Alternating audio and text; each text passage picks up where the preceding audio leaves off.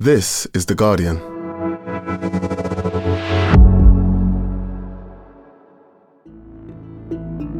Today, a new group of Tory MPs dedicated to attacking the government's net zero plans is growing in influence. But who are they?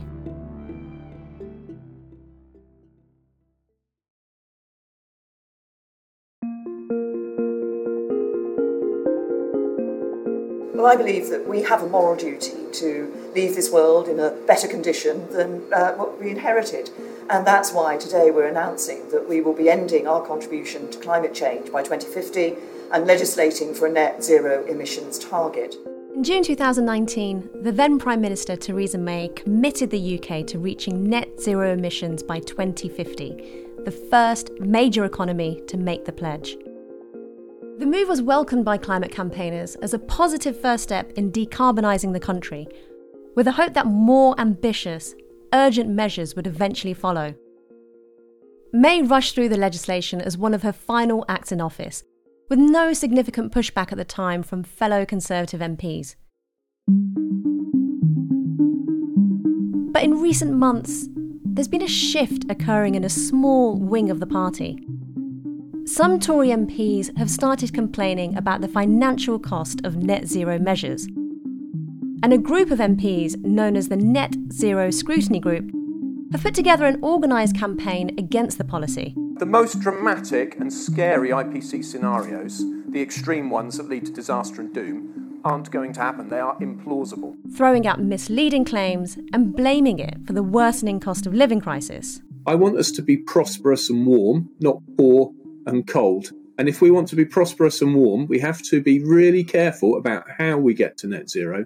And that might mean going a little slower.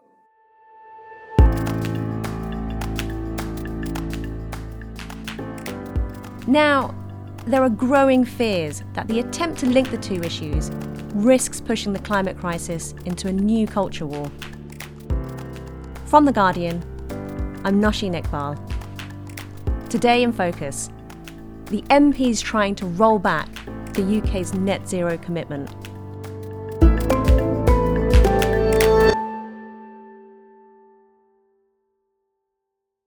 Helena Horton, you're an environment reporter at The Guardian. When did you first come across the Net Zero Scrutiny Group? Well, I first came across them when they were set up in the middle of last year. It seemed like quite a small group, so I thought worth keeping an eye on. But then, I guess around COP, they started getting a bit more coverage and they were on BBC kind of saying incorrect things. And then it kind of came to a head the beginning of this year when they kind of harnessed the cost of living crisis and the energy crisis to spread their message. They reared their head in the end of January in an article in the Sunday Telegraph called for the government to look again at their net zero policy, claiming that it's adding um, to their constituents' bills. And they started getting a lot of media coverage and a lot of kind of um, parliamentary attention. And then I thought it's important to look into them and see why they're saying what they're saying.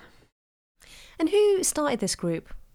So, officially, they say they all came together because they're concerned about the cost of living crisis and it kind of happened organically. But from what MPs have told me behind the scenes, is that they were canvassed by Lord Lilley, who's a long term climate skeptic. The costs will exceed the benefits for the first century. So we're talking of doing something where any returns are going to accrue to people more than a century hence. The MP for Hitchin and Harpenden is now out in the House of Lords. We were passing a measure in the belief that the world was getting warmer when it was snowing in London in October for the first time in 74 years. And Steve Baker, Sometimes the wind doesn't blow, sometimes the sun doesn't shine. anyone who's been following the Brexit story will know who he is. So if we want to be prosperous and warm, then we need to go for gas and go for gas right now. He's the chairman of the European Research Group, the ERG, and he's the man who was pushing with a bunch of MPs for hard Brexit. I mean, I'm very concerned about the, the negativity, the doom mongering, you know, the, the, the minute to midnight and all of this stuff. And Craig Mackinlay, who is the front man of this group, he used to be in UKIP and is now a Tory MP. This has to be paid for in tax. Let's come back to that And I point. didn't, I didn't become a Conservative to make my constituents colder and poorer. So those are the three key players. How many other MPs have they persuaded to join this group? Well, I was talking to Lord Lilley, And I said to him, okay, there are only around 19 of you, aren't there? So how influential really are you? And he responded and said, oh, those are the only ones that'll put their name to it. There are around 40 or 50 of us. I don't know if that's true because it's, it's they're very opaque and they've not released a list of members. All we can see is who's spoken out in the media. But if that's the case, it does go to show that some of them are perhaps worried for their parliamentary career if they speak out. Whether that will change, I don't know, because similar happened with hard Brexit. It started out as a very fringe small group with a few outriders and turned into something that took over the majority of the Tory party. Can you give me um, uh, some of the names? Like who, who who are these MPs and ministers? Anyone that we might be familiar with? Esther McVey, a former minister, former DWP minister. She used to be a TV presenter. What I would never want to do is bankrupt the country. We don't go green and go red as a country at the same time. There's a Robert Halfon, who is kind of a more moderate voice in the group, I think. He's someone who actually does have quite a lot of mainstream support. There's Scott Benton and Mark Jenkinson, who are two Red Wall MPs. The title of this debate is Future of the Coal in the UK. But perhaps we should discuss the future of the UK without coal. Because frankly, Madam Deputy Speaker, it would look quite different, not just the world we live in now, but the world we need it to be. There's Anne Marie Morris. She is um, the MP who lost the whip after voting with Labour to cut um, costs on energy bills. So it really is a kind of a cross section which makes them seem like they are more credible than I believe they actually are.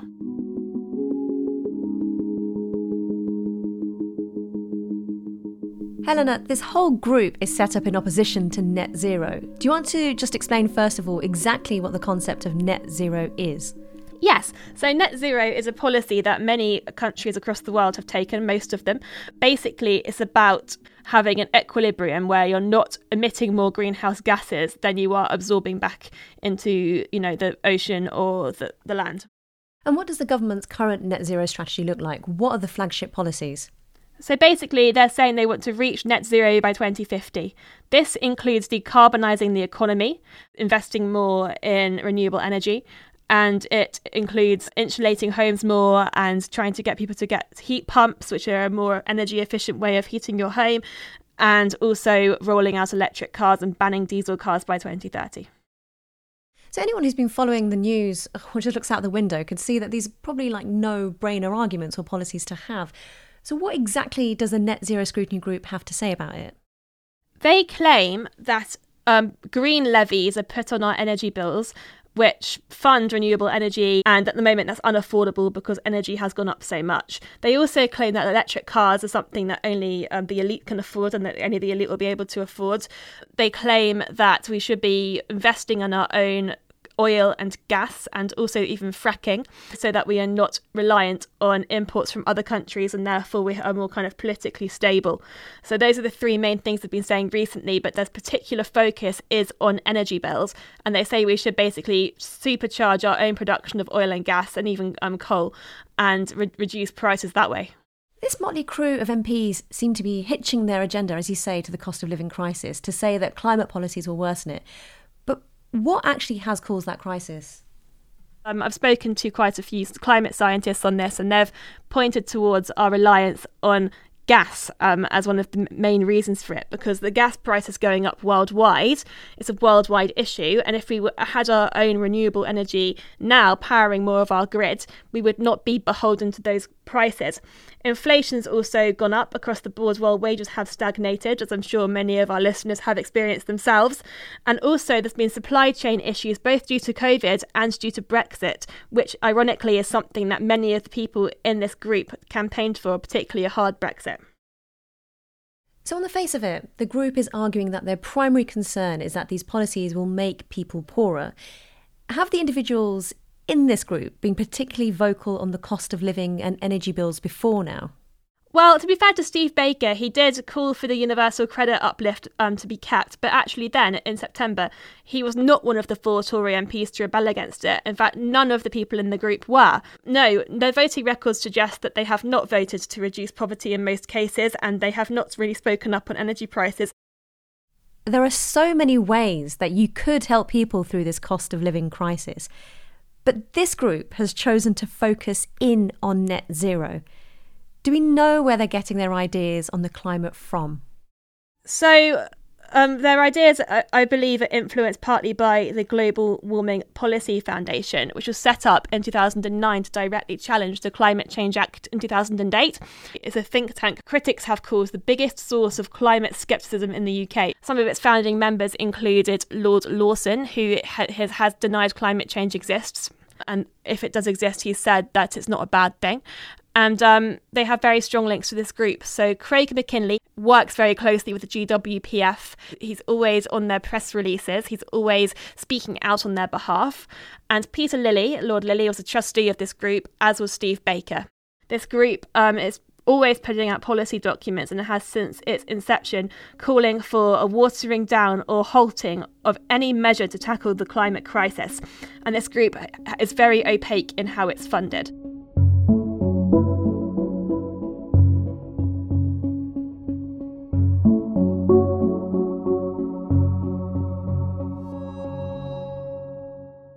So it's not just the fact that this net zero scrutiny group is being influenced by a climate skeptic think tank, it actually involves some of the same people. If we look at their overall argument that net zero will be a drain on the economy, how are they attempting to prove this? So, Writing for the Conservative Home website in July, Mr. Mackinlay said that the estimate for the cost of net zero would be 1.4 trillion of capital spending. He said it's over half of UK annual GDP or 35 times the annual defence budget. But the Grantham Institute, which is at the London School of Economics and makes up some of Britain's most eminent climate scientists, said it was extremely misleading and that basically it would be spread over 30 years between 2020 and 2050. At the end of the day, it's going to only amount to 1% of GDP by 2050. And these investments would be offset by significant and growing savings. Okay, so how will these savings be made? Pretty much all climate science says that the costs of not acting are catastrophic compared to the costs of acting. So it costs money to begin with to build you know green power plants to um, decarbonize industry to build new industries. But the whole global economy is moving towards green industry. So if we don't do it even from a purely business perspective not a climate perspective it'll end up costing money. If we can we have a choice. We can either be at the forefront of green industry and build things here and build jobs, or we can be behind and we can drive polluting vehicles.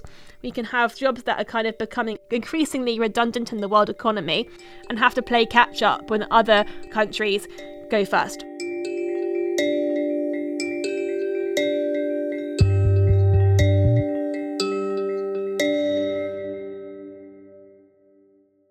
Are there Conservative MPs pushing back at the net zero scrutiny group? So there is a rival group set up by Chris Skidmore MP, a former minister. He set up this group called the Net Zero Support Group, and yeah, it's in its infancy stages. I mean, they haven't released a list of members yet. He's still trying to canvass MPs to sign up. And he's also a member of the Conservative Environment Network. They are trying to show support, but instead of kind of debunking these claims or outright kind of criticizing their colleagues. They're just kind of reaffirming their support for net zero, which isn't on the surface as interesting a statement as the provocative things that the net zero scrutiny group are saying. So, beyond that attempt, are there other conservatives speaking out? Yes, Lord Goldsmith in particular, Zac Goldsmith, he is an environment minister and a foreign minister whose brief has been to get countries around the world to sign up to protecting forests and oceans in order to reach net zero. He had previously been frustrated by this group, but not wanted to give their views credence and thought if he kind of um, ignored them, they might go away and they're only a very small group. But last weekend, when they reared their head to campaign for fracking, um, which is a very unpopular measure, no matter what party you vote for, due to the pollution, disturbance, and other issues it causes, he spoke up. He thought he had to speak up. He decided that the group was receiving too much media attention and they weren't being challenged by government. He actually tweeted a thread debunking all of their claims and saying, look, firstly, it's a hugely unpopular policy. People do not want fracking in their backyards, driving their house prices down, polluting the local waterways, and causing a huge amount of noise and disruption. And secondly, it would not solve the crisis because, as I said earlier, the gas would not outweigh the amounts that, that goes into our energy bills and it doesn't doesn't go to British consumers, it goes to the highest bidder. There does seem to be a fixed playbook at work here that individuals in the group have very successfully used before when they've campaigned for Brexit or to lobby against lockdown restrictions. Are similar tactics being deployed here? Yes, totally. So they pick kind of pressure issues that the media is really interested in campaigning on. So they become the go to person. So, for example, the cost of living crisis, they've made themselves very available to the right wing press and said, look, here are our ways to solve it. And it gives a new newsline to the right wing press saying, here's the way to solve the energy crisis. They did that with Brexit too. And they're talking about those um, wealthy people who own electric vehicles and how the average Joe can't afford to get one. And yeah, perhaps there is a that's an argument, but it's another example of how they are p- positioning people against each other. And the people who followed the Brexit campaign closely will know that is exactly what they did. And uh, again, the people who are making these comments, it's quite laughable that they're talking about wealthy people versus the less well off, because a lot of the people making these arguments are very privileged and wealthy people themselves. And sticking with the Brexit theme, perhaps its biggest ambassador is Nigel Farage. Now, obviously, he isn't an MP, but he does know a thing or two about making populist arguments, and he's pushing against net zero now, isn't he? Yes, I mean, he was weirdly part of that group campaign, I think last year, about planting trees, but yes, largely against net zero. I think the UK government are in for a hell of a shock. Uh, whilst there are uh, people who have very principled objections to fracking and they're worried about the environment. He um, actually has been pressuring MPs to support fracking recently. That the UK should be energy self sufficient and that we cannot drive millions of families into complete poverty. And yeah, um, he is close to the ERG. He's close to a lot of the MPs who were involved in that, who were also involved in the Net Zero Scrutiny Group. And he's also close to quite a lot of the people who are in the Global Warming Policy Foundation. So, yes, he is behind the scenes. I'm not sure if he is as big a figure in this as he was in Brexit, but he might see you know, an opportunity to come back onto the political stage again if this gains some ground. And we are, it's rumoured, on the verge mm. of launching a national campaign to have a referendum on whether we should go for net zero. Why do I say a referendum, Dan? I'll tell you why. Just like the European question, just like the open door immigration question, just like so many things, these are imposed upon the British people. With Nigel Farage on board, are we potentially looking at a referendum on green policies down the line? Well, I really truly hope not, because I don't think the country, firstly, has got the emotional energy for another referendum. I certainly don't have the emotional energy for another referendum. But it is something that has been floated. So the Telegraph newspaper has been had its columnists campaigning for a referendum on net zero, and they're one of the, the, newspapers that pushed for a referendum on Brexit. A lot of the MPs have said it's something that could be in the future that they're kind of pushing for. They're saying it's something that's being put in place without consensus of the people. Hopefully, it'll be flash in the pan or kind of a, just a thorn in, in the side of um, climate activists. But I don't think it's out of the question. It's something they're actually actively asking for. And Steve Baker, the guy who's behind a lot of it, has said he's hoping to do for net zero what he did for Brexit. And he was very successful with hard Brexit, wasn't he? God, that's terrifying. How concerned should Boris Johnson be about the influence of the Net Zero Scrutiny Group? Well, I'm sure he's got many things to be concerned about at the moment. This is just one thing on the list. I'm more worried that he will end up thinking a way to save his own skin is to throw red meat to the, to the right of the Tory party. Some of these people have been very critical of him for a long time, not just on net zero, but a lot of the red wallers who haven't really got to know him properly because of COVID and they were only elected in 2019, who are in this group. Steve Baker has been very critical of him on his COVID measures. So he may think a way to appease this wing of the party is to roll back some of his measures. Coming up. What's at stake if net zero becomes another culture war issue?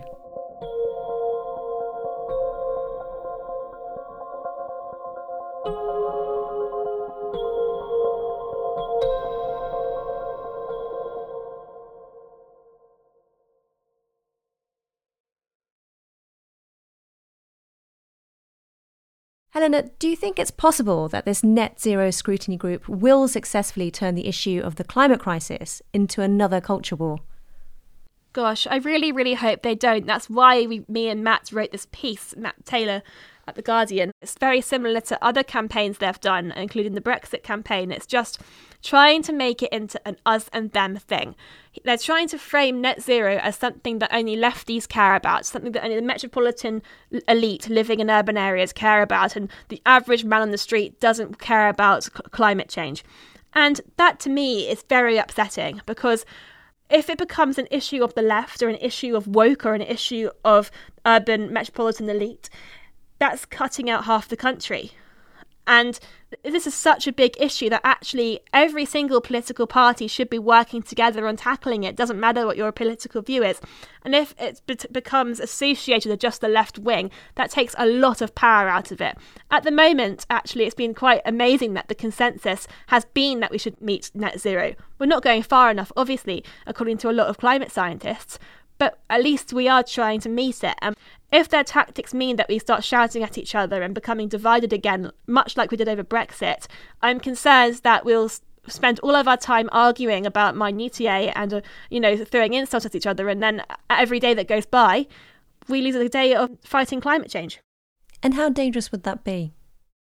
Well, it's dangerous for the future of the planet. It's not just dangerous for our own net zero policy. Plenty of countries look to us uh, because we are we are world leading in quite a lot of it. I mean, I know we've signed up to very similar policies to European countries to America, but in terms of our renewable energy, we've done very very well, and in terms of other things, in, um, in terms of science and technology, and in terms of um, biodiversity proposals and stuff. So other countries look to us. If we row back, why should any country, especially ones that are less well off than us, agree to cut their carbon, agree to go to net zero themselves if we, one of the richest countries in the world, start sliding back. And that's dangerous for the future of the planet. I mean, is there any kind of higher stakes thing? Helena, we know that climate scientists say that the government's net zero strategy is actually not ambitious enough to avert the UK's role in the climate crisis. And yet, bizarrely, this group is twisting that narrative to say it goes too far. How on earth do people who care about the environment, which includes some of their own Conservative colleagues, counter that? It's so difficult because maybe perhaps even part of the strategy is to keep us in the long grass arguing about what we've already agreed. And even if they don't manage to get the government to roll back on its commitments, they might manage to you know stop us from going any further they might manage to kind of keep us arguing on these issues and these wedge issues and not let us move on to tackling the climate crisis you know more vigorously more widely it's very difficult because again the side of consensus doesn't normally have as provocative arguments as the side of the populists. Um, it happens with Brexit. It's happened, I think, with a bit of COVID recovery as well. But I think all we can do is shed light on these people, say who they're influenced by, say whether these are good actors or whether they are people who are being influenced by, you know, long term climate skeptics, debunk their arguments. And also, as listeners, I think they could write to their MP and say, look, uh, especially if they're in a constituency of one of these people, we've got a list of 19 of them, and say, actually, I agree with net zero, I agree with fighting climate change. Tell their MPs it isn't something that can be dismissed for political reasons and is actually something we should go further on. Helena, thank you so much. Thank you very much. That was Helena Horton. You can read her and Matthew Taylor's reporting on the Net Zero Scrutiny Group at theguardian.com. That's it for today. This episode was produced by Elizabeth Cassin. Sound design is by Rudy Zagadlo. The executive producers are Phil Maynard and Maithili Rao. We'll be back on Monday.